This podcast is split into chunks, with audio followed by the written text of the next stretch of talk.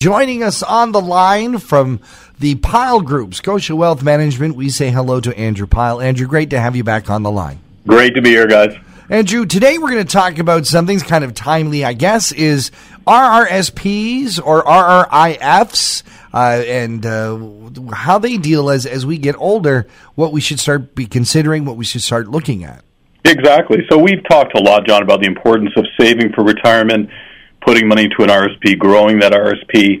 And that's a prescription that I would follow with people at least well into their 50s. But when we get into our 60s and 70s, if someone has been hugely successful in building that RRSP, we start to get into a little bit more of a risk in terms of what would happen if a person were to be deceased prematurely. How is that RRSP, or if they're over the age of 71, how is that RRIF treated from a tax point of view? And as you and I have touched on in previous discussions, John, unfairly, in my opinion, the Tax Act treats that as income in that person's year of death, which if it's a very big RRSP or a big RRIF at that point, can amount to a massive amount of tax being paid when that person passes. Now, no matter what you've got, whatever registered retirement savings plan you got going, by the time you hit over 71, you have to do some action on it. So you got to do something. Exactly. So in the year that you turn 71, John, by the end of that year, you would have created a RRIF account. The RRSP assets would flow into that RRIF account. And then starting at age 72, or the year that you were 72, you will begin to take payments out of them with a minimum payment prescribed by Revenue Canada in terms of how much money has to be taken out. And that percentage goes up over time.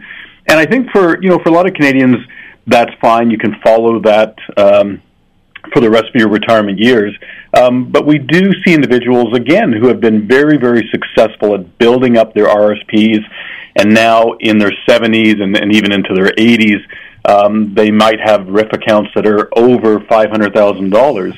And if something were to happen, now just to clarify, if they're married, you can roll those assets over. If someone dies, they can roll over to the surviving spouse. But this really becomes a risk on that last surviving spouse, John, in terms of what happens. How does this get taxed? And again, think of it this way, $500,000, if you're the last surviving spouse and you were to pass away prematurely, that basically hits the bottom line. You're going to get taxed on $500,000. In other words, you're going to pay more tax than probably the percentage of refunds that you received when you were putting money into the RRSPs. So it ends up not being beneficial at the end of the day. It possibly cannot be. So this is why I think when we sit down with people in their 70s and then even in their 60s, if they have massive RRSPs, you really have to start kind of looking forward to the future and saying, you know, are we dealing with a potential estate risk? How do we deal with that? One way to deal with that, some people will say, well, I'll just take an insurance policy out. The insurance will pay the big taxes on it. There's definitely nothing wrong with that strategy at all. Or sometimes we'll sit down with the accountants and say, look, you know, maybe we should take more than what the government's telling us to take out each year to try to whittle that down. And to that point, John, I mean, something we're seeing recently as people get older is that if they had any bequests, any charitable bequests that they had in their will, for example, if I die, I want to give X amount of dollars to a charity, we'll say, well, why don't we bring that forward in time while you're alive, make those charitable donations, and use those tax credits to take out a little bit more from those RRIF accounts to whittle those balances down. So there are ways of dealing with it to ensure that you're not paying too much when you pass away. It's interesting how you can actually use those nonprofit donations, those charitable donations. You're going to have to pay something back. You might as well pay it, direct it to something you really wanted to go to. Well, that's a great point, John. And we sit down with people and say, you know, it's great to have these aspirations or these charitable bequest wishes, you know, in your will. This is what's going to happen when I pass away. But, you know, think back. I mean, this is going to be really good. If I'm alive and I can see those dollars at work helping a particular cause that I feel great about, A, that's personally gratifying to me, but B, there might actually be a positive tax implication from doing that to try to offset some of the damage down the road.